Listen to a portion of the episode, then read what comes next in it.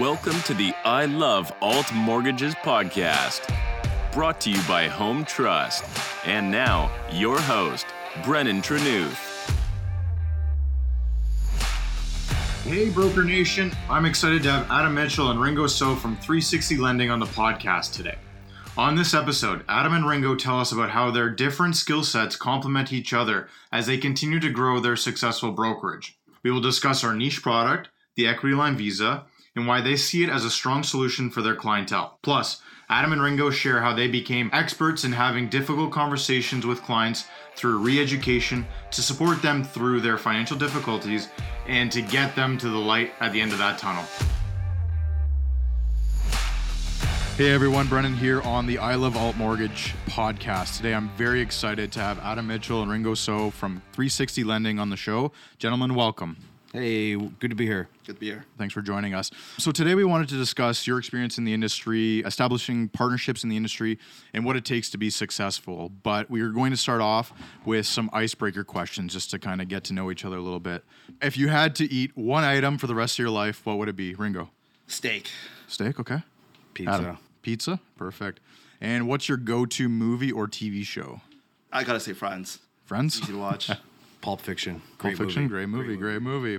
All right, let's get into it a little bit here. So, what we try and do is get a little bit of background on all of our guests. So, Adam, I'll ask you first. You know, tell us a little bit about how you got your start in the industry, maybe a little bit of background, and how did you end up to where you are right now? Well, I was at a bit of a crossroads in my life. I had a young son and I needed a career. And I was actually thinking about going into real estate, but through a few conversations with family, he kind of pointed me in this direction. And so, you know, probably within a month of that conversation, I went and did the mortgage agent course, wrote the test, and got my ticket. At that point, I went and knocked on a few doors, you know, with my resume in hand. I had multiple offers. I did choose one particular brokerage that felt right, and they really kind of introduced me to private mortgages and, you know, ultimately what I do today. So I am thankful for that experience, but I've never been the type to, you know, work for somebody. I always kind of wanted to do my own thing and build a business. So that's how I ended up, you know, where I am now. Awesome, thank you. Ringo, what about yourself? well, I wasn't planning to get into mortgages. I was actually doing marketing and advertising for online gaming industry for about seven years. You know, casino, poker, bingo, sports, not World of Warcraft. it's a joke I like to tell. Um, so I was doing that for about seven years, and then closer to the end of it, I needed a challenge. So I started doing consulting for outside companies. I did some stuff in politics, did some stuff in healthcare, and that's how I met Adam. We worked in the same building, and I think they were just about to sign a contract with another company. And then we met in the lunchroom, and he was like, "Hey, do you mind taking a look at this for me?" I was like, "Yeah, okay, sure." I looked at it and just kind of gave what my opinion was, which I can't really say here. And then uh, that's how we sort of became friends, and then started consulting for his brokerage at that time, and that's how I sort of dipped my toe into mortgages. 360 is actually my second kick of the can of owning a brokerage. But like Ringo said, we had like a shared office, like a Regus type of building. Okay. And yeah, we'd see each other in the hallway and kind of got to know each other, and you know the rest is history. That's good. Well, you guys kind of jumped the gun on my next question about how did you become partners, but you know, what's some qualities that, you know, really make this partnership work for you guys? Ringo and I are completely different people.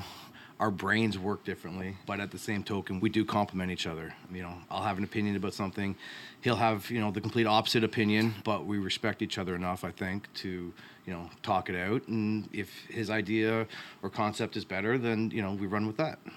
Yeah, I would say the complementary skill set really helped, especially in the beginning when we sort of just discussed it. You know, would this work? I mean, we kind of mapped out, you know, based on our skill set, what would the division of labor be? And that sort of, you know, really helped us organize our company and what our responsibilities are.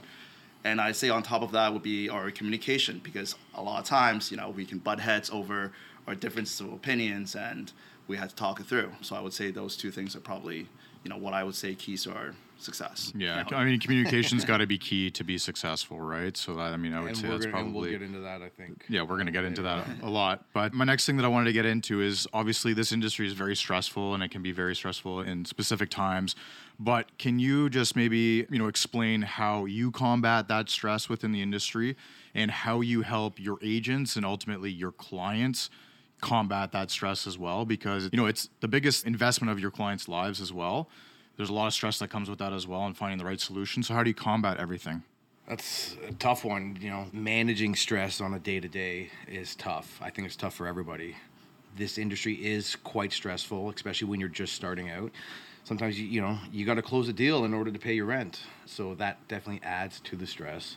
How do you combat it? I think I've just learned to deal with it through you know personal growth and you know becoming more mature and just realizing that the problem you have today is not going to be the problem you have tomorrow and tomorrow meaning next month why are you going to stress about it you know? That deal's either going to close or it's not going to close. If you look back at your stress from the previous month hey that deal didn't close and i was so stressed out about it and i lost sleep over it but guess what? I'm still here and i'm still you know working on the next deal. So that's how i kind of manage it Ringo? I was a bit lucky. I did uh, telemarketing actually when I was 17 years old. I think I have four months of it selling hotel packages, I believe, to executives. So during that time, it was pretty tough because I would just get hang-ups after hang-ups after hang-ups. And I remember this lady that was really, really successful, you know, at what she did. And she would say, you know, keep on dialing, just keep on dialing. She just brushed it off and just kept on dialing. So no matter how bad of a day she had, she just, you know, just kept going. We kind of tell our agents that too. You know, even if you had a bad day, right? The best agents are always the ones who just brush it off and just kept going. And Smile and dial. Smile and dial. That's exactly it. So it's not always about what you say on the spot, but it's also about you know your mental, I guess, fortitude, you know, strength. Yeah, absolutely. And I mean, this industry is very stressful. We all need to take time for ourselves, our mental health. I need to make sure that, you know, we're all good so that we can move forward on a day to day basis, right? Obviously, with COVID 19 over the last two years has added to that stress. So maybe you can explain a bit about how you're using digital tools to improve your customer experience. that's you know interesting I'll take that on. We actually transitioned from a paper model to paperless during COVID. So we have, you know, two types of tools. We have, you know, the client-facing tools. I'll give a shout out to Snap NOA. So these guys are great. All we got to do is get a digital consent form back from the clients, and we're able to just get all of their tax information, you know, from CRA directly. So that saves clients a lot of headaches from, you know, having to dig through their filing cabinets and whatever to get the information. And you know we then built that into our process to make sure that it's just very painless experience for our clients. But we also have a lot of internal tools like our crm system that helps our teams you know work seamlessly together. We have a digital training platform. It helps us onboard new guys without you know having to train someone over and over again. So that's what i find that really helped us you know using digital tools to help both our clients and also our agents do their job. Awesome. the thing about it is we were already using all these digital tools before covid even happened.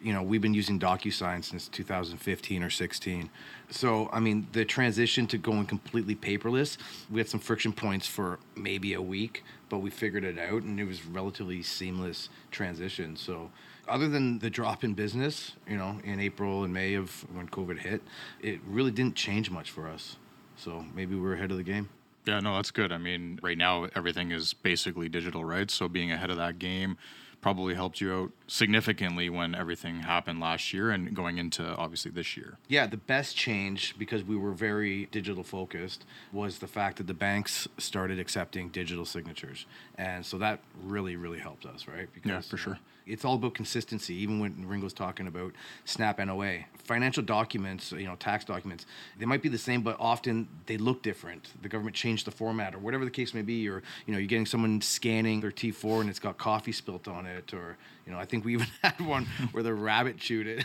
Oh my goodness. But yeah, it creates consistency, and that's key to everything that we do. Is you know, make things as simple as possible in order to you know be more efficient. Yeah, absolutely. So getting into more of your business, you know, what would you say is your niche in the mortgage market and what advice would you give to brokerages who are trying to find their what we would call key differentiator? Our niche is definitely my background started in private mortgages, helping people in difficult situations, credit challenged, people that don't file taxes quote unquote properly. So, you know, they have to look at alternative sources. So our biggest niche is educating these people and helping them giving them the tools and the tricks and the tips on how to repair their credit start them with a private and then you know really follow up with them throughout the term and ensure that they are in fact fixing their situation improving their credit or filing their taxes properly the following year. So then we can then place them with like a home trust whether it's blending into a whole new first mortgage or transferring that private second mortgage into a home trust ELV once their situation has improved. And then once again continually following up with them because you know on the B side of things I mean that's not the end all be all. Ultimately you want to be with a bank. And you know we try to provide such good service that they want to come back to us but ultimately allow them to do whatever they want after us right? If they mm-hmm. want to you know take a private and then allow us to take them to home trust and they want to walk into td because that's where they're comfortable then fantastic. That to us is a success story.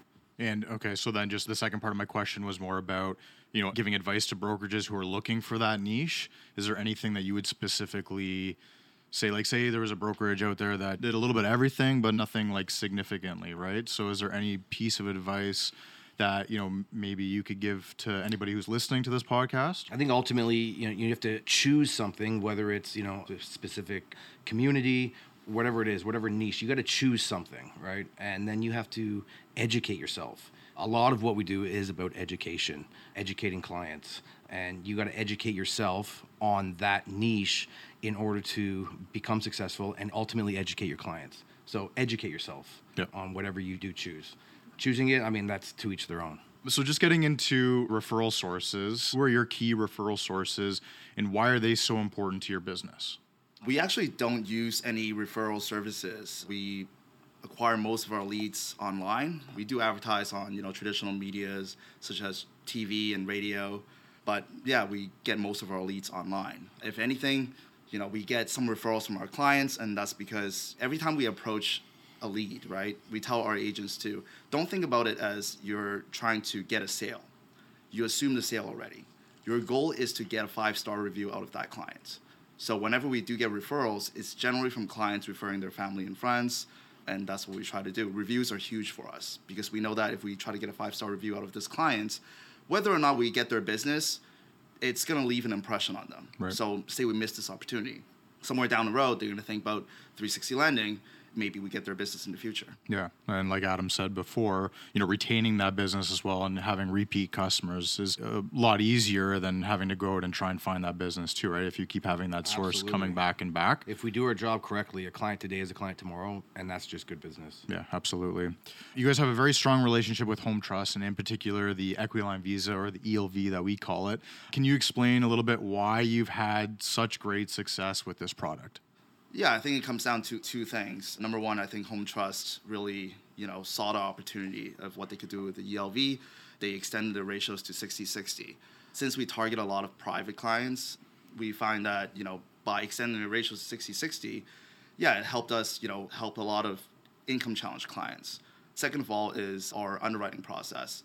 So after going through a very thorough KYC process, really getting to know the clients, we you know help our clients analyze their credit, their LTV, their income, their GDS TDS ratios, and really educate our clients on where their situation is. We're not really quick to recommend a product to our clients, whereas a lot of our competition they are. Right away, they'll tend to you know refer them to a private mortgage. Let's just say they have in-house money, and we are very against that, right? Because we do want to match them with you know just the right product. So we don't recommend any products to them up front. We do a thorough analysis and we pass them on to our very experienced underwriting team, where then they really decide on what's the best product for the clients. And a lot of times for these guys, it is the Home Trust ELV. It's one of the best products out there. Right. I mean, yeah, you know, when we are targeting privates, a lot of people will come to us thinking they need a private because they know their situation is tough. But if we can, you know, work the deal and look at the numbers and, you know, like Ringo said, the ratios of 50-50 or 60-60 in some situations. They thought they were private, but no, you know, based on our experience, we can place you with Home Trust. Yeah, and I think that's the great thing about the Equityline Visa product itself is obviously for us we see a lot of clients that have bruised credit, so there's been a situation in their life that their credit has been impacted, whether it's job loss, death in the family, having to help a sick family member, whatever the case is, debt racks up, and you know they're drowning at that point, right? And they need to consolidate. So that's a really good product for that. One of the key features to the ELV when you know you want to leave your first mortgage because you got a you know a 2.19 obviously you don't want to break that the key features of the ELV is the fact that it does not have a maturity date. So you can ride that out without having renewal costs year over year Mm-hmm. until the maturity of your first mortgage and then blend them together. Yeah. That is a huge feature. Exactly. And I think for you, I mean, your hopes is if you're placing a client with the Equityline Visa behind something, or in some cases it could be in first position as well, when that first mortgage comes up and they don't want to break it at this point in time, then they'll come back to you and say, okay, my first is up for maturity now. I would like to try and wrap everything up into one new mortgage. Can you help me? And I think that's, you know, probably the model That's of your business. That's the goal. That's the goal. no, that's good. It's a great product. Anybody who is listening to this podcast, if you want to learn more, reach out to your Home Trust BDM. They would be very happy to explain the product to you and tell you all about the benefits of it. How, in general, have alternative mortgage products helped your clients' needs? Well, we're providing them a solution when you know they don't think there is a solution. They've been turned down by their banks. A lot of people, you know, are unaware that there's multiple other banks out there, you know, that can be just as competitive, or you pay an extra, you know, point or two, but you getting yourself out of the situation and rebuilding. I mean, the alt space is needed because you know the banks, you know, they're very strict with what they approve. Yeah. Within your brokerage, what percentage of your business would fall under that alternative category? Probably 50, 50% 50%, at least. yeah. Uh, you know, and then another large portion would be, you know, private. And slowly we're seeing an uptick with some of our A stuff, but our true specialty is alt and private. So you guys mentioned that you do a lot of private mortgages, but when a client comes to you, a lot of clients' expectations are that they're an A client. So how do you manage their expectations? You know, when you think that they're a private or maybe even an alternative client, but their expectation is they're A. Well, we have a specific process to deal with this. We go through our client's credit situation, their LTV, their income, documentation, and their GDS TDS ratios. So, as we go through this process, we're educating our clients on what the institutions are expecting and what their current situation is now. So that's how we sort of show them where they are and where we can bring them, right? So we focus a lot on the payment savings as well and not just on the rates. So we always try to make sure that we are saving the clients money on a monthly basis and improve their after-tax cash flow. Second thing I would say we do is not only show them, you know, what we can save them now, but as well as show them, you know, what's the light at the end of the tunnel, right? What does it look like after the first year? We're gonna bring them out of the private space and into a product like the Home Trust ELV, or you know, even with Home Trust itself. One of the our biggest pain points is re-educating clients because you know there are a lot of inexperienced brokers agents out there and very rarely does somebody buy the first product they see everybody wants to shop but also human nature is a lot of people hear what they want to hear so when we're the second or third company that they call for information and we're actually giving them factual information, we deal with facts, we gather information up front. One of our biggest challenges is the re-education because we're not necessarily telling them what they want to hear versus, you know, they spoke to somebody else and they said they can get them a second mortgage at 299. I mean, that product doesn't exist. But because they heard it, they want to believe it. So that's one of the biggest challenges is re-education. Is there a client story that maybe shows how you lean on your partnerships in the industry to provide that right solution for your client? we lean on our partnerships. You know, it's a good chance to shout out our team, Rose and Massimo at Home Trust here, who are always willing to pick up the phone and give us an answer we need or help us work through a deal so we can provide that information back to the clients in real time. We close, you know, upwards of 100 deals a month.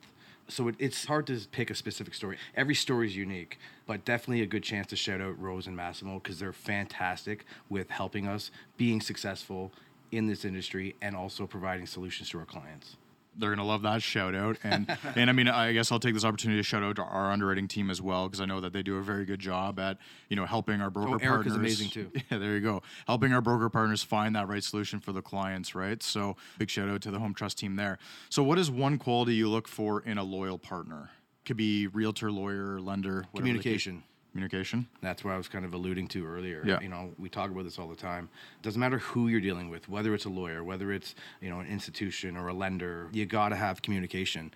I mean, emails are fantastic, obviously, for certain things. But, you know, we always preach to our team pick up the phone, don't hide behind an email. You can't make a sale through an email. You can't relay emotion through an email. You know, emails can often be misconstrued. So pick up the phone. Communication is key with everything that we do, whether it's, you know, industry related or, you know, relaying information to the clients. You got to have strong communication. That is the crux to everything we do. Absolutely. Ringo, do you have anything to add to that? No, that's pretty much it. Okay. Talk for both of us. Perfect. We're nearing the end of the podcast now. Is there anything else that you guys would like to mention or talk about? Anything that maybe I didn't touch on? You know, I appreciate Home Trust for everything they do and helping us along our journey of, you know, being a successful brokerage. Yeah, well, we want to take this opportunity to thank you both very much for being here, Adam and Ringo. Appreciate you taking the time of your day to join us on this podcast. Thank you for your continued support of Home Trust. I know you guys, you know, have a good relationship on the Equity Line Visa side of the business, so thank you for the support of that product. It's a really great product. Thank you to everybody who's listening out there. This is the end of the podcast, so thank you. Excellent. Thank you. This is an I Love Mortgage Brokering production.